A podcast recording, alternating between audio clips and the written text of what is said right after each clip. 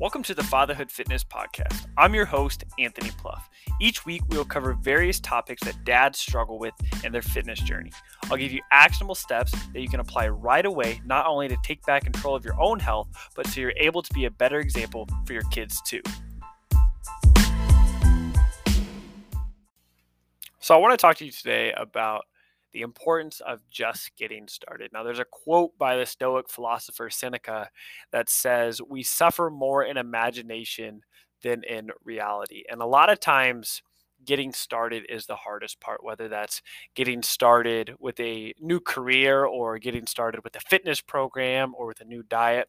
We build things up in our head so much that we end up suffering way more than we actually have to if we were to just actually get started and take action.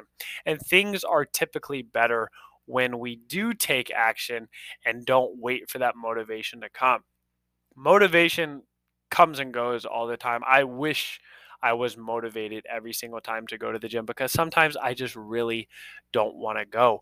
When I have to go in the mornings, I, I typically work out in the afternoons, but there are times that I go in the morning to get my workout in if I know I can't get it out later, get it done later in the day. And so I'll get up in the morning and it's cold. I'm, I'm in a warm bed. I'm, I'm I'm in bed with my wife, or if one of the kids snuck in the bed the night before, you know, I, I don't want to leave that bed because that is comfortable. But typically, if we want growth to happen, you have to step outside of that comfort. And whatever that comfort may be for you, if if you're always comfortable, you're not growing. And getting started a lot of times is just typically the hardest part. And um I, I spoke on this in a Facebook Live. Uh, if you're friends with me on Facebook, you may you may have seen this, and I, I talk about this a lot with my clients about the five-minute rule. I believe you can do anything for five minutes. You can endure anything for five minutes. And so with my clients, um, we do something called the five-minute rule for those days that you're just not motivated at all. You can do anything for five minutes. So you start your timer for five minutes. And you start your workout. And if after five minutes, that's all you've got for the day, then you're done. But you may find you can do another five minutes. And if those five minutes are up and those ten minutes are up and you're done, you, that's all you have then, then you can quit. But you may find that you can actually keep going and you might end up actually finishing your workout. And so I, that's called a five-minute rule. That's something I use with my clients, and it comes in handy for those days where the motivation is really low, and that's going to happen.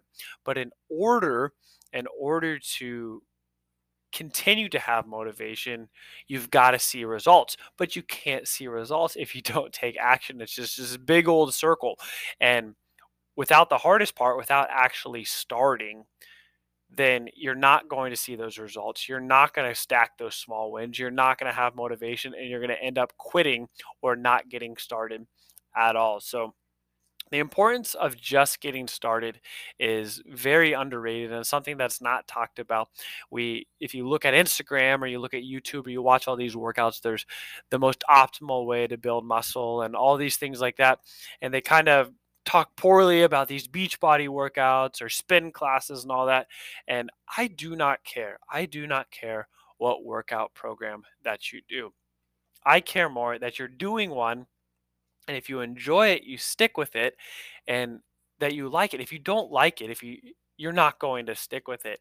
And maybe there's a more optimal way. There probably is for to do different things, but the most important thing is, is finding something that works for you.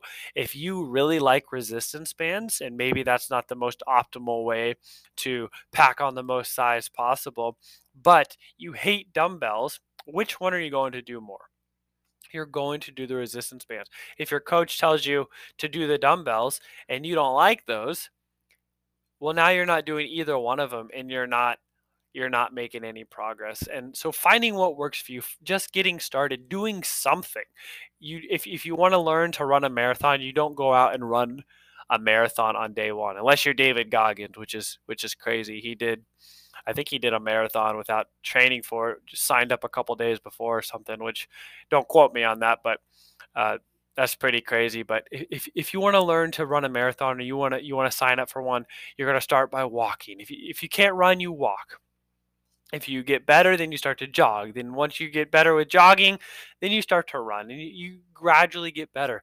But the most important part is just getting started. So whatever whatever's been holding you back right now, this this is the kick in the pants right now.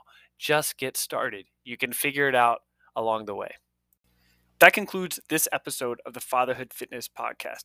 Thank you for those of you who took time out of your busy schedules to listen. If you have any questions or comments or an idea for a topic for a future episode, please feel free to reach out, and I'd love to hear from you.